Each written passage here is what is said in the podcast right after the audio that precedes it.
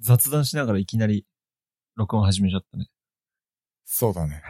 急に、急に始まったよね。急に始まったよね。まあ、うん久しぶりの午前中ですよ。そうですね、朝。まあ朝朝っすね。うん。うん。あ、そっか。そう、いつも午後からだったもんね、収録始そうっめは。すね。なんか12時の鐘が鳴ってからね。うん。でもなんか、気分的にはすごくいいっすね、朝。そうっすね。全然。なんか昔さ、めっちゃ朝早くやったよね、調子乗って。そう。うん。 あの時はちょバっとカだよね、 寝起きすぎて、あれは 頭回ってないから。うん。やっぱまあ、お昼からとか、まあ、このぐらいの時間がなんか一番いいのかな。あ、わかるわか朝る。ごはん食べて、ちゃんと血糖値上がってきた感じ。ちょうどいい感じですね。なんか午前中が一番ね、こう、いろんなひらめきとかね、脳を使うといいっていうしね。あ、そうなんだ。そうそうそう。だから頭使う仕事は午前中にやるのがいいらしいよ。へえ。だから仕事のタスクも午前中頭使う系やって午後は、そんな頭使わない系の仕事をした方がいいらしい。なるほどね。うん。そうなんだ。俺結構ね、あの、夜中うん。一番頭回るな。あー体感だけどね結局、うん。朝型人間と夜型人間ってもう DNA レベルで決まってるらしいからね。あー、なるほどね。うん。だ逆に朝は結構俺無理だね。俺もなんだかんだ午前中は、エンジンかかるの昼ぐらいなんだよね。そう。そうなんですよ。で、まあ、昼もダラダラ過ご、まあ、ダラダラ過ごさないけど、昼から割と仕事をやって、しっかりやって、で、一番回るのはもう本当に夜。みんながあー寝静まった後とか、本当夜1時とかぐらいの時が一番なんかこう集中できるっていうのかな。なるほど感ね。じはするね。うん。頭が回るっていうよりは集中できるっていう感じうん。かな。そっか。うん。はい。あのさ、ウェビナーって言葉知ってるウェビナーかなウェビナー聞いたことない。ウェビナーって聞いたことないのうん。ない最近さ、しねうちの会社でさ、いろんな講習会オンラインとかさ、いろんな説明会オンライン。ンでやってるんだけど、はい。なんか、そう、ウェビナーでやりますみたいなことが来たのね。へえ。でウェビナーってなんかクソダセえ名前だなと思って、うん。なんだよと思ったら、あ、要するに、ウェブ、あんウェブセミナーの略語らしいんですよ。あ、あ、ウェブセミナーね。うん。なるほど。ウェブセミナーをこうくっつける感じで作った造語で、うん。オンラインでやる講習会とか研修会とか、はいはいはい、はい。そういうのをう。総じてウェビナー、ウェビナーでやりますっていうなんか連絡が来て、もうウェビナーって名前死ぬほどダサいからやめてくんねえかなと思って。 なんかね、なんだろうなんかこなうんでダサいんだろうダサくなそうウいェなんか。ウェブ関係で何かやる人みたいなイメージ しないリスナーみたいなさ。ああ、なるほどね。そうそうそうそうそう。ラジオを聞く人をリスナーって呼ぶような感じで、ウェビナーみたいなさ。なんあかあ、言われてみれば。そう。あそういう関係、なんかウェウェブ関係で何かやる人なのかなって最初思ったの。ウェビナーって聞いたとうき。ん。あ、知らなかったんほだ。そウっか。ェブセミナーか。そうん知らんかった。会社でよくメールとかで回ってくるよ。へえ、そうなんだ。ズームでウうちェビナーやりま。聞いたことあるかすので、参加お願いします。もうそれは何共通語なのかないやー、なんか本部はめっちゃ使ってくるんだけど、うんマジで死ぬほどダサいから、俺が本部に行ったら、オンライン。インカンファレンスとかにすると思ああ。う。え、だかそらっちの方がかっこよくないオ ンラインで。で開催しますでいいじゃん。うん。だけどもしやもうウェブセミナーでいいじゃん。そう、ウェブセミナーでいいよね。ウェビナーはしマジでダサいから。 なんだろうねそれが、ね、その、なんて言うんだろう。ウェビナーっていう英単語があるわけじゃないんでしょこれ和製英語的な、なんかその何、ああ、ちょっと。日本人。が略したのかなちょっとそこまで調べてないんですけど、うん。うーん、ちょっと待って、今、Google 先生に聞いてみる。あ、造語であり、えーっと、うん US とかで使われてんのかな、これ。ウェビナー。ああ、でも、ウえィキペディアにも載ってるんだね。だけどさ、これさ、うん宮川さんとか絶対使わないっしょ。使わない気がする。いや、アメリカ人使うのウェビナーって。絶対使わないと思うけど。うん。まあね。まあ言葉はどんどん進化していきますから。うん、まあ結局、みんなが使うかどうかがもう結局正義になっちゃうから。うん。あそう。だけど、英語でも一応ウェビナーって言うらしいよ。えへえ違うのかなうん、よくわかんない。いや、だからね、俺ね、本当にね、うちの会社はマジダサいから、いろいろ。うん。ちょっとね、どうにかしてほしいですね って、すげえなんか思ったんですよ。なるほどね。ちょうどね、来週、再来週かなオンラインでいろんな研修があるんですけど、うん。オンライン研修でいいじゃんって。そうっすね。はい。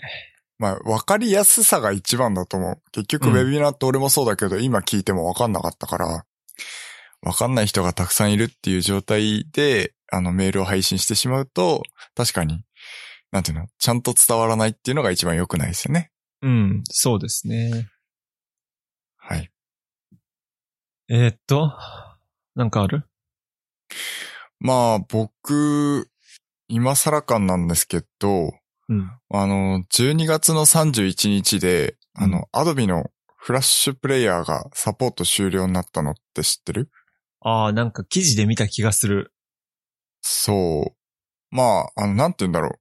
基本的に、フラッシュプレイヤーって、その、まあ、フラッシュっていうコンテンツを再生するために必要な、まあ、プラグインというかシステムなんですけど、あのフラッシュってもう、もう、ないんですよね。使われているような。例えば、ウェブ上で昔はね、面白フラッシュ倉庫なんていう懐サイかトしがい流行なった。りして、超懐かしいよね。めっちゃ久しぶりに聞いた。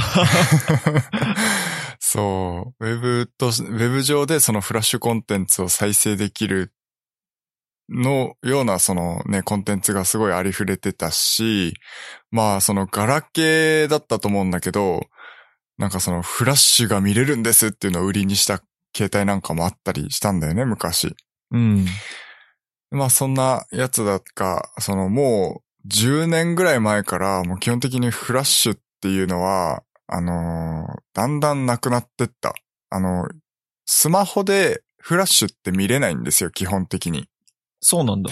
なんで、うん、あのフラッシュコンテンツはもう基本的にサポートしてなかったんで、まあ、今現在そのフラッシュが見れなくなったからといってあんまり影響はないだろうと思っていたんですけれども、まあそっちなんか影響あったえーっとね、会社のパソコンとかは全部、アインストールしてくれってなったよね、確か。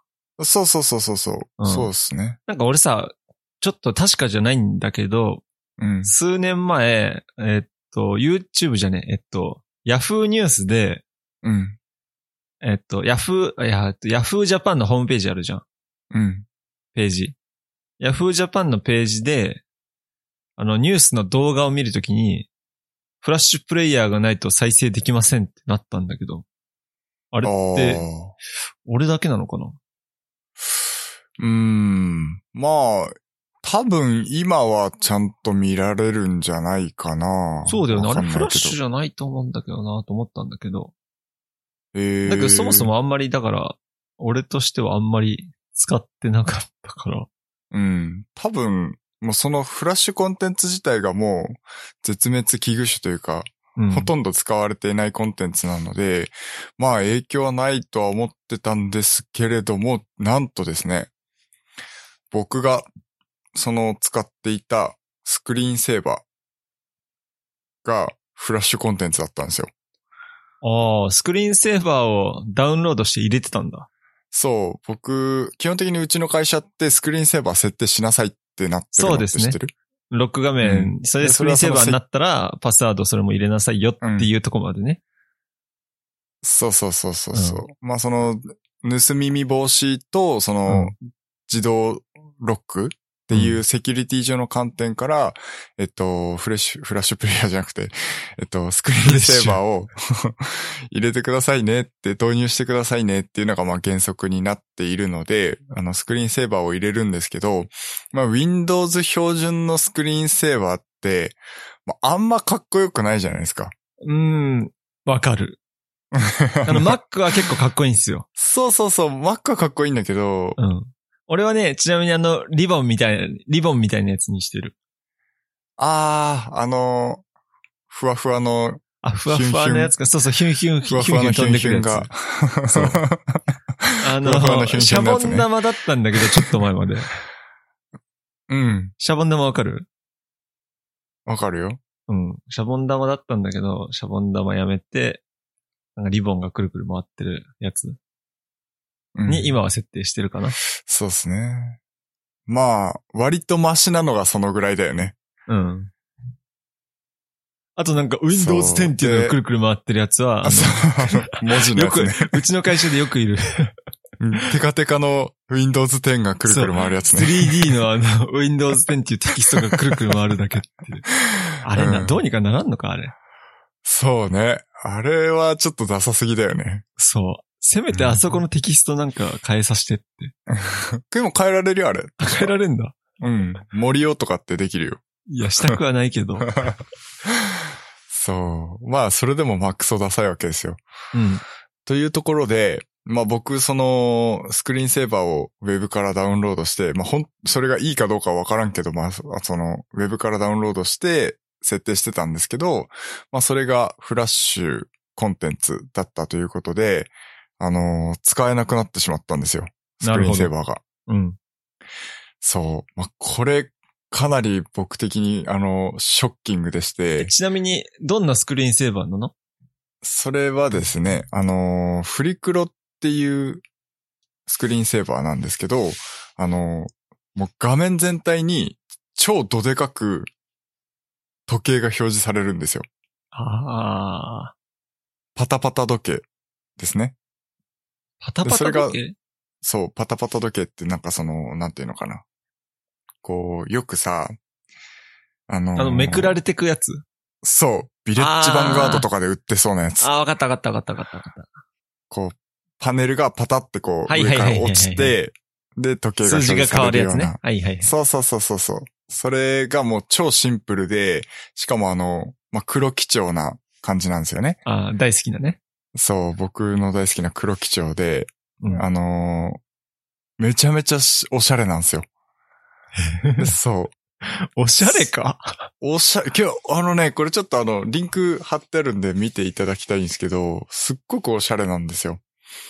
で、これ結構長く愛用してて、で、まあなんていうのかな、作業、例えば中断して、パソコンのその机の上でなんか事務作業みたいなのやってた時に、あの、時計がめっちゃでかく表示されると、なんか時間感覚みたいなの失いにくいんですよね。なるほどね。そう、そう、そういうのあもあ、結含めて。構シンプルだね。いいでしょ、これ。まあ、いいすかどごういいいでかすはよ別として。うん、まあ普 通、普通。うん。で、まあ、これ関係で結構吸ったもんだありまして、うん。で、その、フラッシュがサポート終了になっても使えなくなりましたってなって、結局これ結構あのね、個人的な人が作ってたスクリーンセーバーだったん で、そうなんだ。そう、多分その、足立さんっていう方が作られてるんですけど、 おうおうおうなんか、多分もう、使えないだろうって思って結構ショッキングだったんですよ。うん。そしたらですね、なんと、あの、公式ページで更新されてまして、おお。それがまあ1月の12日だったんですけど、うん。あの、更新されてまして、ちゃんとノーフラッシュプレイヤーリクイットってあの、フラッシュプレイヤー必要ありませんっていう風に、えー書かれてまして、いやもう本当ありがたいと思って、いさすがだね。うん。や素晴らしいですね。うん。本当頭が上がんないんですけど、もう速攻ダウンロードしてインストールしたんですけど、まあ、なんだろう。前のバージョンが残っった状態でインインストールしちゃうと使えないみたいだったんで、もしその、このフリクロ使ってる方いらっしゃったら、一回ですね、あの、前のバージョンをしっかり完全にアンインストールして、えー新しくインストールしないと使えないっていうところですね。気をつけてもらえばなっていう感じです。使ってる人いるか割とでもね、そのスクリーンセーバーで調べると多分かなり上位に来るので、 あ、そうなんそだの。じゃあ人気な方なんだね。多分もうど、ど定番な感じですね。時計あー、時計スクリーンセーバーだったらもうこれ一択かなっていうくらい、うん、うまんあ、どてど定番な、一択ではないけど、ど定番な感じのやつなので、まあ使ってる人多いと思うんですけど、ちょっと再インストールするのが、ちょっと複雑なので、気をつけてくださいって感じと、まあ、おすすめですよっていうことですね。だけどさ、スクリーンセーバーの時って基本、PC から離れてる時じゃん。まあそうだね。まあ、それかさ、まあ、なんつうの、パソコン使わない作業をしている時じゃん。うん。なんか計算とかさ、なんか確認とかそうねさ。なんかあんまりその時計を活かすことって少ないんじゃない、うん。まあでも結構、なんだろう。時計ってさ、基本、どこ見てるいつも。自分のパソコンのあの右下の時計じゃない見るのって。ああ、そうだね。そう、それが結構なんか事務作業とかやってて、そこをついつい癖で見ちゃいそうになるんですけど、その時それあにるスクリーンセーバそれあー、一回解除しないと見れないってだるいじゃないですか。ね、パスワード入力して。ああ、それがそういうことね。うんうんうん。そパッと画面見たら、もうそこに時計があるっていう状態が、ああ、スクリーンセーバーの時でも時間を確認でき、したいってことね。そうそうそうそうそうそうあーそれが超便利なんですよ。なるほスどクね。リーンセーバーが無意味じゃなくなるっていう。ちょっと俺もじゃあね入れてみます。非常に、はい、はいおすすめなんで、そっか。入れてみてください。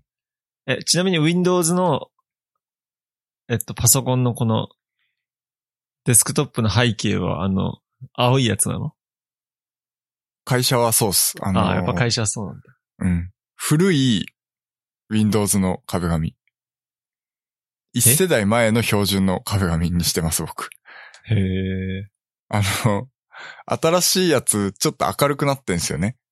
あの、写真って言ってたやつそう。一世代前は、その、なんていうの、こう、煙っていうかさ、湯気じゃないけど、の中に、こう、ガラスの Windows のマークがあって、あー後ろから、こう、光が投射されてるような Windows あのれ、あれが壁紙だっ一たんで番すけど。あ新しいんじゃないのの後ですね、あのーうちょっと明るい感じの、本当にこう、デジタルで描かれた絵みたいなうん、壁紙に変わってるんですよ。あ、そうな去んだ。年、うん、去年なのんかその9月ぐらい話までしたな。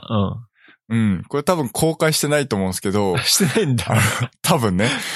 うん。あのー Windows の壁紙が変わりまして、で、なんかその、なんていうの、デジタルっていう感じの壁紙が、なんかもう眩しくて、うん。うん。ずっとちょっとこう暗い感じの壁紙に慣れてたから、なるほどね。明るくなった瞬間に、それにちょっともう目が適応しなくってですね、あうの、ん。古い壁紙をダウンロードしてきて、設定しましたね。バカバカしいな。 でも、お気に入りだったんで、あ、なるほどね。いいんじゃないはでいすか。。という感じですね。はい。ちょっとこれ開けよっか。レッドブル今日レッドブルの話するからレッドブル持ってきたんですよ。なるほど。レッドブルの話聞きたいですね。うわぁ、冷てえ。問題です。はい。レッドブルの原産国はどこでしょうえ、アメリカとかじゃないのスイスでした。あー、色がスイスだね。え わかんないけど。そうかそんな気しないなんかヨーロッパっぽいうん。色使いが。スイスらしいですよ。うん。そうなんだ。そう。あー久しぶりにレッドブル飲んだ。えー。そう、なんかレッドブル値下げするらしいよ。えー、そうなんだ。そう、2月1日から価格が改定されるみたいで。あ。なるほど。より多くの人にエナジーをっていうキャッチコピーのもと、えー今さ、250のさ、一番でかいやつ。まあ一番でかいやつ、もっとでかいやつあるかな。通常サイズかな。うん。で、だいたい税込み250円ぐらいじゃん。そうだもっねと。するかな。なんか、うん。それだけど、税別で、えーっと、241円から190円に値下げするらしいです。へえ、だいぶ減るね。だいぶ減るねって言って ただいぶ、だいぶ安くなるね50あ、ごめん付け切っちゃった。50円ぐらい安くなるよ。これはでかいよね。 これでかいっすね。うん。まあ今までちょっと高か高かったっていうのはあるけどね。まあ、あのーエナジードリンクの中では、レッドブルってちょっと高めな印象ですよね。うん。だけどモ俺ンあスターの、とかに比べると。モンスターのあの甘ったるい感じが苦手でさ、うん。あの匂いもなんかきついし、うん。まあ美味しくないってわけじゃないんだけどさ、ちょっと甘い、甘い気がするから、俺はこの、レッドブルぐらいの甘さがちょうどいいかな。そうっすね。うん。僕もなんか、まあ高校生ぐらいの頃までは、なんか、安けりゃいいと思ってモンスター飲んでましたけど、ああ、わかるわかるわかる。 そう。なんかね、その大会の前とかよ。大会の前とかちょっと気合い入れてえなっていう時に、まあそのところ超貧乏だったけど、まあやっぱ大会出るのに、ね、レッドブルーじゃなくてエナジードリンク飲んどこうと思って、モンスター飲んでましたけど、まあ大人になるとね、ダメだね。やっ ぱ、確かにそれはブランわかる。ブランドにお金をかけてしまう。そう。だってさ、俺らさ、高校生の時なんてさ、うん。 100円マックしか食ってなかったのにさ、 そうね。今になったらなんか普通になんとかセットとか食うじゃん。確かに。うん。何も考えないで選んじゃうっていう。そう。俺多分高校生の時めっちゃ考えてたもうん。そうだよね。ん。うんこれいくらだからってすげえ考えてたけど。マジでそう。着歌1個買うのに結構あの、考え、えてたもん。本当だよね。だから、うん。できるだけ長く設定できるようにって思ってね着歌買わなかった俺は、あの、うん無料一曲みたいなやつだけ買ったかなあ。ー買っ俺でた、も買ってないか。うん。 あ、無料ではな、無料だからね。そう。そう、あの、レコチョクとかで俺、好きなアーティストのやつ、年に2回ぐらい買ってて、あいやー、なんかね、1曲、 いくらか忘れたけどさ、あ、うん。懐かしいな。着歌ね。懐かしいね。なんか、高校の部活の先生からの着信音はこれにして、みたいな。部活関係者の人の着信音はこれにして、みたいな風にしなかっああ、なるほどね。たうん。はいはいはい、はい。人によって着信音変えてたもん。なるほどね。もう今はもう iPhone のデフォルトだからね。つかもう電話来ないっていう。ああ、基本ね。そう。まあ LINE 電話だから、LINE 電話の音だから ね。うん。あ LINE 電話の音変えてるけどね。あ、そうなのうん。俺 LINE 電話の音も変えられるよ。確か。どんな音かわかんないけど、てるてんてんてんてんてんてんてんってやつだよ。 ああ、俺違うよ、俺。ああ、そうなんですよね。懐かしいですね。そうっすね。えーっと、じゃあ、真面目なテック系の話していいよ。長そうだ から。いいっすかうん。まあ、今週、あのー CES っていうイベントが開催されてるの知ってる知らない。あのーまあ、俺も詳しくはよくわからんのだけど、あんまりね、なんかこう見た感じ、こう、コンシューマー向けっていうよりは、あの、B2B みたいな、ああ、そなのるほどね。企業に対してっていう製品が多いかなっていう印象なんだけど、はい。あの、まあ、一応その CES っていうのは、その CES 自称だと思うんだけど、世界で最も影響力のあるテック系イベントらしいんですね。おお。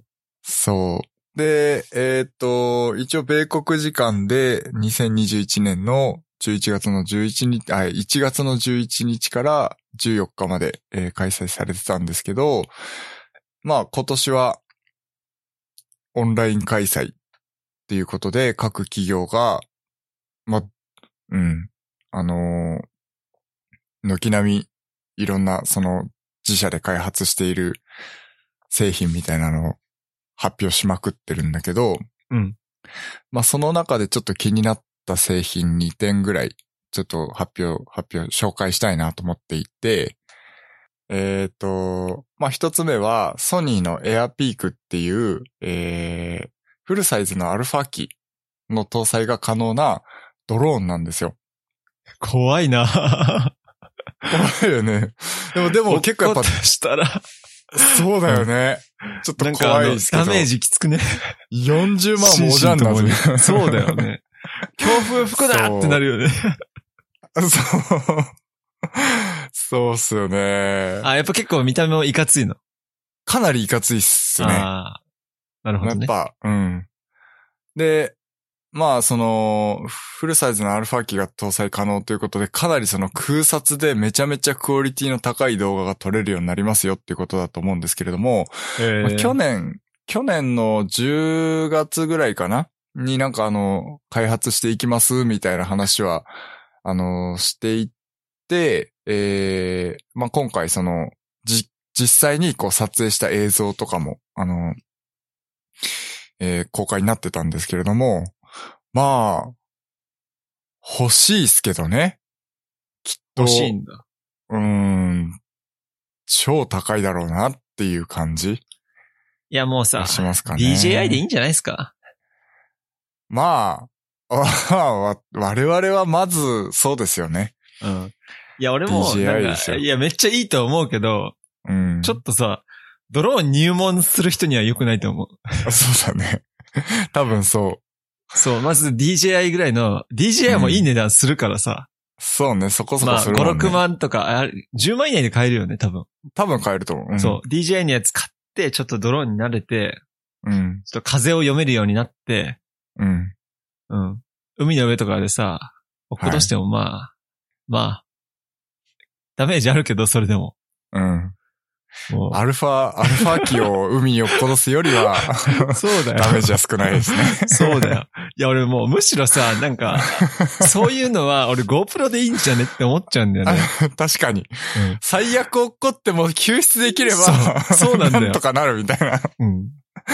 なんとか使えるみたいなね。そう、最悪ことしてもさ、う。うん。 GoPro なら、まだね、確かに。使えそうじゃん。そうですね。本当にだからもう、空撮極めたい人向けですね、きっとうねん。そうだね。もうめちゃめちゃいい映像撮りたいみたいな。いやー、だけど怖いね。なんか飛んでるとこ見てみたい。 確かに。え、これさだ、から、うこんれ。小ノートこれリンクになってんのこれ。陸になってます。だけど、いくらやっても開けないんだよな、これ。え、マジクリックもできないし、今 iPad でもタップもできないんだよね。あ、なってないわ。ごめんなさい。えっとうん、いいよいいね。よ。うん。後でリンク貼っときます。はい。はい。というえことで。値段は発表されてないんでしょ値段発表されてないですね。あの、発売時期もまだわかんないんだ。発売時期もわかんないです。調べてい。ないだけかもしれないけど、なんかうん見た感じあんまり書いてなかったっすね。でも、なるほどねもう実際実機として、もううんと、搭載、アルファ機搭載したドローン飛ばして、うん撮影もしてるので、まあそんなに時間かからずに発売するんじゃないかなっていう気はしますけどね。なるほどね。うん。いや、これだはまけあど、あの、うん。シネマティック Vlog YouTuber いるじゃないですか、いっぱい。いますね。彼らが買うんじゃないですかうん。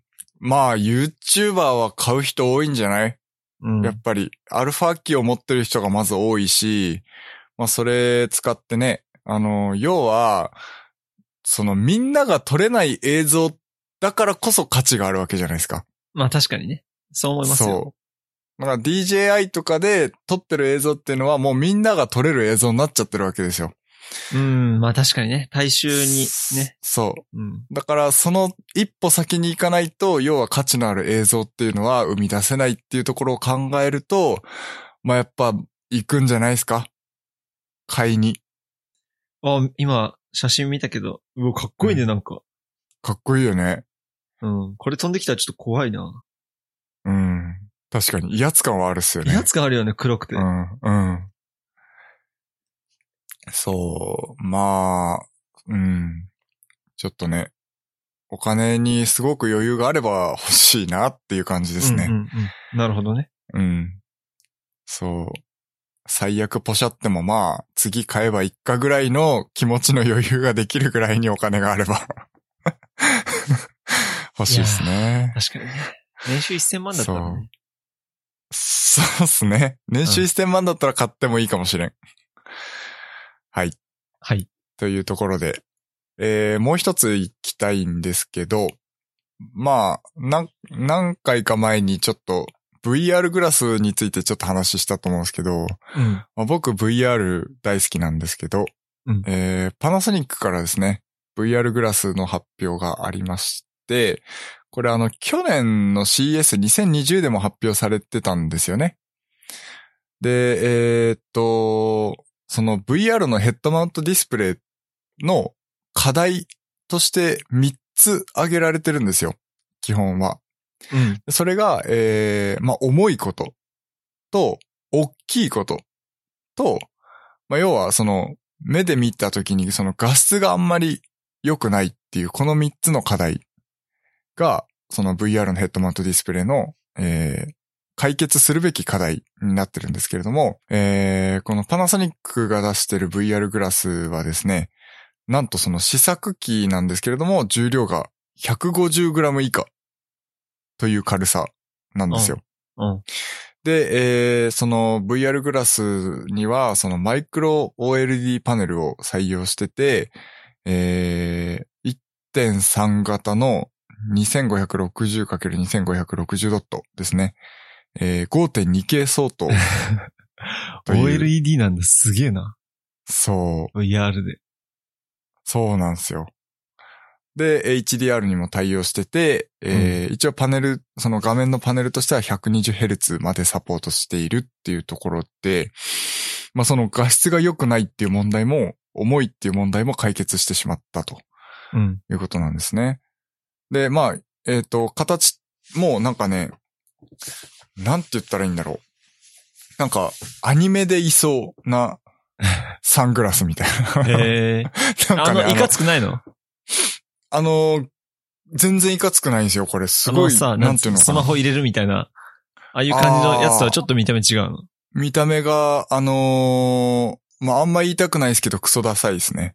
あ、おうおうおういやでも、なんていうの、もう本当にシンプルで、うんなんかこう、本当に必要最低限なものしかついてないような感じのへえ。印象なので、本当なんていうの、あの、サングラスの、なんか、ちょっといかついみたいな感じうんうんうんうん。もう VR ヘッドマウントディスプレイってもうサングラスとかのレベルじゃないじゃないですか。確かに。もう、なんか箱が顔にくっついてるみたいな、ああ、感今、じ写真見た。あるんですけど、うんうんうん。今回のそのパナソニックから出してるのはもう本当にサングラスのちょっといかついやつみたいなぐらいの、えー、感じなんですよね。だからすごいシンプルで小さいっていう、本当に必要最低限以外のものはもう本当に削ぎ落とされてるようなデザインになって、まあそこまで突き詰めるとこうなるんだろうなっていう感じのデザインですねな。るほどね。はい。そもそもさ、こんなさ、ハイスペックだけどさ、うん。これをなんか、見れるコンテンツあんのあのーですね、えっと、基本的にその大型な、えっと、VR グラスっていうのは、その VR グラス自体にその電源がつああの搭載されてたりとか、うん。あとはそのプロセッサーがその中に入ってて、コンテンツをその VR グラスで、えの中だけでこう再生するっていう、えーものが多かったんですけれども、要は小型化最小化するために、あの、電源もプロセッサーもこの中に入ってないんですよ。なるほど。要は本当にあのヘッドマウントディスプレイと、まあその、えっと、センサーですかね。あの、VR コンテンツに同期するためのその加速度センサーとかそういうものだと思うんですけど、センサーと、えーグラスとしてのその映像を出力するデバイスしか、えー搭載されていなくって、基本的には、じゃあ有線で使う感じね。そうです。有線で使うんですけど、その線も、あの、USB の Type-C だけしか繋がなくていいんですよ。そこからほうほうほう電源と映像データを供給して、で、えー VR グラスからはそのコンテンツに対してのそのセンサーの、えー情報を、えーこパソ、パソコンとか、まあ、アンドロイドスマートフォンに、えっと、データを送って、そこでこう、情報として、えー、コンテンツとのリンクを測るっていう仕組みになっているっていう感じですかね。なるほどね。だから、えー、この VR ヘッドマウントディスプレイの3つの課題が全部解決できてしまったっていううん。すごいものになっているんですけれども、うんまあ、なんだろう。うーん、きっとこれもお高いんでしょうねっていう感じですかね。 つうかそもそもさ、これではい何見るの、えーっとですね、これも結構、おそらくなんですけど、対応してるゲームとかがあるわけえーっとですね、おそらくなんですけど、企業向けだと、思いますあーえこの企業で何すんのこれ。だから、えっと、家の内覧とか。そういうのもできるだろうし、うん。なんかその、あ、なんていうのアトラクション的な、なんかそういうあーそういうのあるね。あ今あるね。はいあるああるるよねある。あるあなんるかあどっる。かでその VR 体横験浜と施設かにみもたあいなるの。うん。ある、あると思うんですけど、まあそういうアトラクション的なところでも使えるだろうし、うん。まあ、なんて言うんだろうな。普段人が行けないような場所を、こう、VR で疑似的に体験するっていうようなこともできるだろうし、なるほど。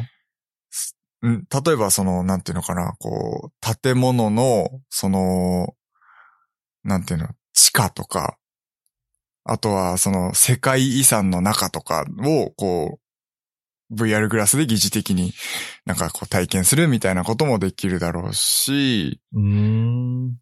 例えば、あのーなんだろうな、えっと、施設みたいなのを作りますよっていうプロジェクトが始動したときに、じゃあ実際にどういう施設とかその建物の中がどういう風な作りになるのかなっていうのを、その制作する前に VR でまず見て、イメージができるようにするとか、まあ多分いろんなことに使えるとは思うんですけども、まあ、VR の可能性って本当に、まだまだそのね、未知数なので、どういう使い方をされるかっていうのは、もう本当にこれから楽しみな、えー技術だと思うので、まあそういったところで、こう、今までのその解像度が低いとか重いとか大きいっていう課題を解決して、さらにですね、その VR 技術っていうのが飛躍的に進化していくっていうところが、の、えーまあ最初に開発するデバイスっていうところで、まあすごいなっていう僕の印象ですかね。なるほどね。じゃあはいどっちかというと、この、ユーザー向けというよりは、もう会社とか、その、ビジネスというか、はい、そうですね。個人向けまなあんですね。なんかその、ビジネス向けのモデルとコンシューマー向けのモデルをなんかこう出していきますみたいな話が書いてある記事もあったんですけど、まあすごい一部の記事でしか書いてなかったんで、まあ本当かどうかわからんっていう感じですかね。うん。うーん。まあ希望的には本当にコンシューマー向け、我々でも手が出せるレベルのえー金額設定だったらいいなっていう感じではありますけどね。うんぱりなんかさこ、ん俺からしたらさ、VR グラス買ったはいいものの、うん。なんかそれを使えるコンテンツがまださ、うん。世の中に出揃ってない気がしてさ。そうですね。うん。まあ、その、要は、えっと、VR を体験できるっていう、なんていうのかな、環境が我々ユーザーに整っていないから、要はコンテンツも普及していかないっていう感じもある気がするので、うん。まあ、そういうね、その VR、まあ、だいぶ増えてはきていますけれども、うん。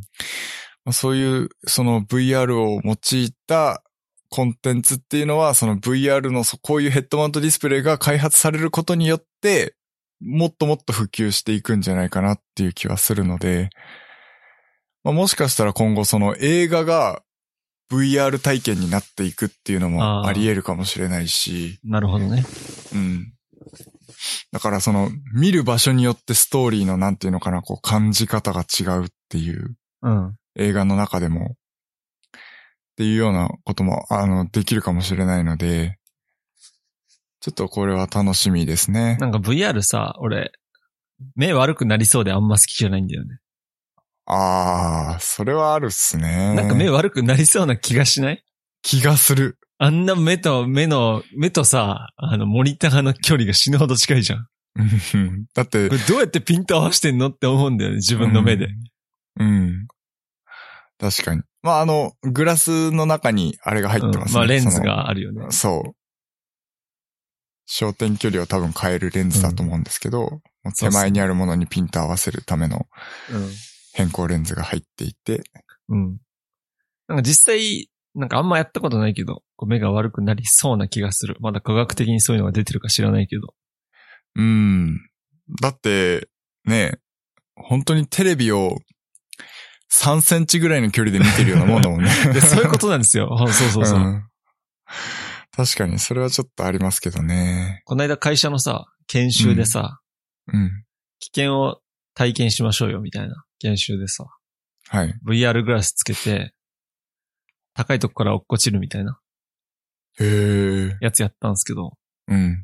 なんか、VR グラスが微妙だったのか、映ってる映像が微妙だったのか、う、もうん全然怖くなかっああ、そうなんだ。た。なんかその、職場の安全衛生とか労働安全の面で、足場うん、足場組んだ、この建物の脇を歩くんだけど、うん。実際にね、うん。うんと、安全帯つけて落っこちるのと、安全帯なしで落っこちるのと、どう違うのかみたいああ。な。うん。ちゃんとね、スピーカー、スピーカーつうかヘッドホンもつけてやる、やったんだけど、全然怖くなかったな。ああ、そうなんだ。うん。ええまあそういうのもね、多分今後ね、技術が進歩したらもっとうん。できたらね、よりこそうう、ですね。安全に対する意識とかは変わると思うし。はい。まあそういう活用方法もどんどんきっと出てくるんだと思いますけど。はい。はい。なとるいほうど。感じで CS の2021の話ははい。このぐらいですかね。えーっと、えー、ポボって知ってるポボ。ポボポボ。え、ポボだよね。わかんない。ちょ っと待って。そもそもわからん。 ちょっと待って。そう言われると心配になるじゃん。えー、あ、いいんだよ、ポボで。ポボ知らないわかんない。あの、au が出したさ、あの、安いプラン。うーん。ポボって言うんでアハすよ。モ。うん、そう、ドコモがアハモアハで、対抗。ソフトバンクがソフトバンク for LINE なんとかかな。で、はいはいはいはいえーっと、au がポボって言うんですけど、うん。まあ、au さんがね、あの、後出しじゃんけんでしっかり勝つという。おー。そうなると思ったよ。マジでさ、もう、いいけど、いや、俺全然いいと思いますよ。うん。全然いいと思いますけど、結局、あの、3社、基本的に、あの、揃い踏みというか、揃いましたね。あー、なるほどね。それで、だいたい20ギガ使えて、2980円っていうのは基本的に、どこの会社も変わりませんと。はい。で、だけどここで今、後出しじゃんけんでしっかり au 勝ったって言ったんですけど、はい。 au は最安値で2480円も可能なんですよ。えー。、で、それがどういうプランかというと、えーはっい。と、電話は別にしませんよって人いるじゃん。電話しませんよって人は、えっと、うん。 5分間無料のかけ放題プランを抜くと2480円になるっていう。うんえー、なるほど。そう、かけ放題を抜くと、例えば20秒30円とかなんですけど、はい。あんま電話しませんよって人は、えー2480円で契約できますと。はい。だけど5分間かけ放題つけたいよって人はプラス500円で2980円ですと。はい、はい、はい。そこでね、ちゃんとこう切り分けできるよっていうのが au さんなんですけど。うん。いや、俺はこれは結構いいと思っていて。確かに。LINE あでの電話しかしないし、そう。 LINE でしか電話しないですよっていう人に関しては、このプランでもいいですよね。そうなんですよ。今基本的に俺もマジでほぼ電話しないし、うん。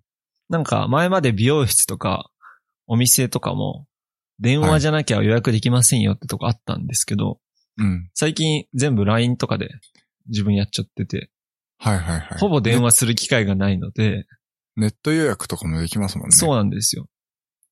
だから、大家さんに電話するときぐらいしか電話しないんですよ。うんうん。まあ、そのために500円いるかって言われると、いや、俺はいらないかな。まあ、だけどなんか緊急時に 電話するかなって思うけど、いや、だけど俺はいらないなって思ったんで、いや、このうん au のね、プラン2480円非常に魅力的だなと思っていて。はい。え、だけど、だけど、うん総務省の大臣、総務大臣かなはい。 au のプランは非常にわかりにくいっつって、なんか不快感を示したっていう記事が出ていて。へえ。マジさ、ああいう人たちはね、バカなんですかそんな難しくないですよって。 なんか、最安値っていう、うん、その多分その、au の、うん、公式な、えープレスの内容は、うん。あんまりその2480円を押していなかったんだけど、うん。この各メディアが最安値2480円を au が出したって言って、うん。結構、あの、ニュースとか記事に書いたんですよ。はいはいはい。まあ、それを見た人が、なんだよ、かけ放題つけたら他の会社と同じじゃんっていうのに、うん。思って、それで多分、その、総務大臣かなんかは、うん。あの、わかりにくいっつったんだろうと思うけど、うんいやいやいや、全然、 電話しない人にとっては、au のプラン一番いいんですけど、みたいな。なるほどね。うん。まあ、若い人は特に電話しないしね。うん。なんか昔みたいな、あの、家族割、何々割。ほんで、1年間は2980円とかあるじゃん。そうね。そそうういいううののはちょはっマとわジかでりにく俺い嫌いよなんだけね。ど、そう。うん。 2年目以降はプラス1000円とかあるじゃん。あるっすね。そう俺マジそういうの大っ嫌いなんだけど、そういうのもないし、そう。3年間基本料無料とかね。そ。結局3年経ったら基本料かかってきて結構高くなっちゃうみたいうな。そうなんですよ。確かだけに、ね。ど今回はその、ただ単にかけ放題を抜けば2480円っていうだけなんで、うん。うん、非常にいいと思いましたね。なるほど。だから僕今までアハモがいいなって思ってたんですけど、ももともとこの au 民なんで、はい。まあ、バイモバイルの契約がまだ残ってるんで、まだやんないですけど、はい。 au もいいなって思ってきましたね。ちなみに分かればなんですけど、うん。これはあの、2年契約縛りとかはああるんなでいっすすかよ。ないっあす。ないい。ですかうん素晴らしいですね。確か au だけテザリングオプションが無料でついた気がする。おー、それはいい。うん。いや、あのーまあ、旬にはちょっと前にメールしてますけども、うん、基本、まあ、やっぱアハもいいねって話はしていって、で、もしそのキャリア、他のキャリアが対抗しなかったらアハもかな、みたいな話はしてたんですけど、はい。まあ、やっぱ対抗出しますよね。いやいやいや、そりゃそうでしょうよそうっすよね。いやこれを待ってました、僕は私は。そう、そう。もっととね、だけどいいと思います。本当に。うん。こういう、やっぱ競争をしっかりしていくっていうのが大事ですよね。そう。だけど俺は、あの、au も安くて素晴らしいんですけど、最初にこのプランうをん。作っうた、ん俺はドコモさんは素晴らしいと思う。本当に、それはそう思います。この流れを作る、この第一歩が一番難しいと思うんですよ。うん。価格帯とか、それが全部基準になっちゃうし。はい。そういう意味で、えーえーっと、ドコモはね、本当に評価されるべきだと思いますよ。確かに。うん。だからその、ドコモブランドで出したっていうのが僕の中で一番素晴らしいとこだと思うんですああ、よ。わかるわかるわかる。その、アハモも、アハモバイル .jp だったんですよね。うんあの、なんだっけ、ごめんなさい。えっと、ウェブサイト見ると、アハモバイル .jp っていうドメイン使ってるんですよ。うんうんうん。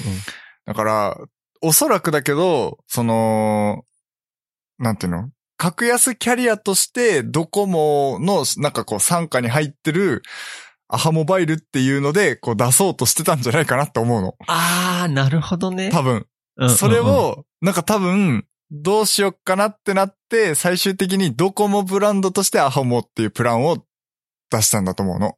はい。その選択がすごく勇気いるところだったと思う。ドコモからしたらう。ん確かに。うん。それをやったのがやっぱ素晴らしいなっていう感じですね。そうなんですよね。結局、はい。別に同じ系列のブランド作るのが今までだだったからね。うん。うんだからどっちがいいかっていうのはすごくやっぱあったと思うんですけど、やっぱそこをね、大手キャリアとして出すっていうのが素晴らしいなっていううんとこですね。本当にすごいですね。そうなんですよ。だからね、そこが大事。森尾さんもぜひいろいろ検討してみてください。そうですね。はい。ありがとうござ います。あ、いい時間ですね。ちょうど、そうですね。いい感じの時間ですね。えーっと、あの、ここならって知ってる知らない。今は初めて見た。そう。あのね、ここならっていうサイトがあって、で、えーっと、スキルマーケットっていうジャンルになるのかなうん。ですけど、要はその自分が持ってる特技とか、そのスキルを、えー、売るっていうへえいいね。サービスで、まあ例えばその絵を描くのが上手な人がいるとするじゃないですか。うん。で、えっと、例えば似顔絵を描きますよみたいなサービスをここならに出品しておけば、はいあのー私の似顔絵を描いてほしいっていう人がそのここならでサービス依頼して、で、した多分だけど自分の顔写真かなんかをこう、その人に送るんですよね。で、そこでこう、似顔絵を描いてもらって、で、そのデータとして、えっと、提供するっていう感じうん。その、実際に会うわけではなく、オンライン上でそのスキルを売り買いするっていうことができるサービスなんですけれども、いいね。うん。僕も一回昔ですね、あの、なんだっけ。YouTube をやりたいなと思ってた時に、自分専用のなんかこう、なんていうの、オープニングミュージックみたいなの欲しいなと思って、うん。依頼したことがあるんですよ。おおいいのできたわ。そうですね。やっぱ、あのー本当専用っていうのが僕の中ですごく良くて、よ要はその、他にないっていう、結構やっぱ動画って似通ってきちゃうじゃないですか。使うそうっすね BGM って。でもやっぱその YouTube チャンネルのなんかこう顔というか専用の音楽を作りたかったので、あの、ブランドイメージっていうんですかね。感じでちょっと音楽作成を依頼したんですけど結局 YouTube やってないっていう。うん。いいんじゃないまあ、そう、そういうの依頼したり、なんかいろいろできるサービスで、実は僕も出品してるんですよ。へえ。で、もとも何出とは、品してんのうん。そう、あの、物撮りですね。ああ、物撮りね。物撮うんうんうんりしますっていうサービスを出品してて、うんで、まあ、もう物撮りやりますなんてもうサービスいっぱいあるわけですよ。ああ、そうなんだ。そう。だからやっぱこう、い何回か実績がある人のところにやっぱみんな依頼してくから、まあ、全然僕のところには来ないんですよね。依頼が。ああ。物撮りいくら一応ね、最低価格で、えっと、登録してるんですけど、うん。いくらだっけかな ?1000 円ぐらいかなああ、そう。さあ、3000円ですね。うん。 3000円で、一応、最低価格で、えー登録してあ、やるっんでぱすけど。相場的なのは決まってるのね。うん。それ、その、なんていうの、物撮りはいくらみたいな、なんか最低金額が決まっていて、そこで3000円で登録してたのかなちょっとあんまもうだいぶ昔なんで覚えてないんですけど、まあそんなところで、えー3000円で登録してたんですけど、まあ来ない、依頼依頼は来ないので、あのーソフトテニスのアドバイスしますっていう、うんえっ、と、スキルも登録したんですよね。いいね。はい。で、えっと、動画送ってくださいと。うん。で、それに対してコメントしますよ、みたいな。えースキルを、スキルをっていうか、サービスを登録してたら、そこれもだいぶ昔なんですけど、うん。え来たのー依頼が来まして、やば。ついえ、動画送られてきた3日前に、はい。3日前ぐらい前に。中学生そうですね、中学生の男の子なんですけど、うんまあこれ以上言うとあれなんで、あの、ああ、まあそうっすね。うん。あのーえっと、送っていただきまして、えーそれに対してですね、あの4時間ぐらいかけてコメントっていうか、その資料を作って、おーおーおーおーこういうところがこうです、こういうところがこうですっていうのをもう、ひた すら、えー おー時間単価。 はい、そう、え、いくらなの、書いて、えー500円です。ああ。なるほどね。あいやいや、大事っすよ。いや、本当に、ああの、の好きもうなこ嬉しとくてで。稼ぐのはね、あ大事本だか当ら。そうっすよ。うん。だからもうめちゃめちゃ嬉しくて、うんもう動画もすっごいしっかり見て、もう細かい技術解説みたいなのを、ええーえっと、ギガビット便みたいなやつで送ってもらったの。えっとですね、そのココナラの中でファイルが送れるんですよ。おー、すごいね。 うん。はい。その相手とのやりとりの中で、えっと、動画も、あの、PDF も画像も全部送れるので、で、それで動画を送ってもらって、で、えっと、一応もう、各、各、なんていうのこう、主要なフレームのところをスクショして、で、その、何パワーポイントでこう矢印引っ張って、ここの時にこうなってるから、みたいな、うん、そこのこ雲掛けしてみたいなね。そう。そういうその書類を作 っいやー、て、すごいね。うん。えっと、返しましたね。っていうところで。いやー、素晴らしいんじゃないですか。うん。時間、 時間単価125円っていう。いや、最初はそんなもんですよ。 そう。でも、いやいやこんこれはすごい嬉しかっいやた ですや価っぱ値のある500円だと思うよ。はい。うん。非常に嬉しくてですね。おーいいね、いいね。俺もじゃあここならやるかいいと思いますよ、これ。な。あの、うん。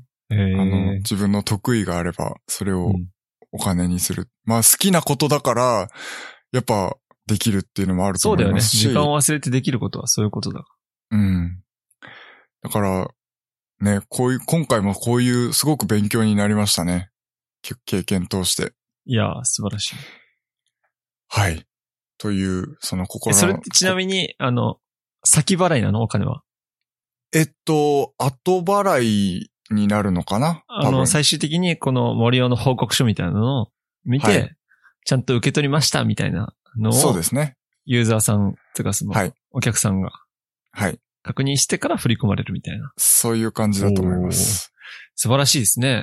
いいな。はいという、えーおすすめのサービス。でも、ちょっとね、結構厳しくて、なんかその自分の SNS のリンクとかはあ載せらんないんですよね。ああ、そうなんだ。要は、その、ここなら以外でやり取りをすると、やあーっはぱいトラブルの元だからとかっていうなのるがほあどって、ね。あ LINE のリンクとか教えられないわけね。そうそうそう、ツイッターとか LINE のリンクみたいなのを教えられないんですけど、まあそ調べれたらまあ出ちょってとくるでしょ、これ。 多分出てくる。うんはい。というところで、まあ、もしこのリスナーの方でソフトテニスのアドバイス欲しいよっていう方が、もしいらしたら、はいえーここならでサービス森尾で検索すると出てくると思いますので、なるほどぜ。ひですね、はい、依頼をしていただければと思います。いやー素晴らしいね。これ嬉しかったですね。す嬉しいんごいですよ嬉しかったです。はい。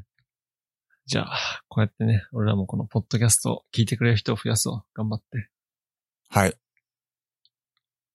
編集しなくちゃ。そうっすね。はい。今日はそんなとこにしときますか。そうですね。まあちょっと時間短いかもしんないけど、まあ、うんだいたい1時間ということで。そうっすね。はい。スタンド FM やろっか。うん。じゃあ今度はたライブしようか。録音しないで。すああ、そうね。ライブやどっったり。ちでもいいよ。うん。あの、なんだ。雑談エピソード作ったりして、そうしましょ集客して、頑張っていきましょうう。うい。はい、えー、今回のポッドキャストは hpk.jp スラッシュ、おポッドキャストスラッシュ028で、えー、小ノート公開しておりますので、そちらの方もよろしくお願いします。それでは。それでは。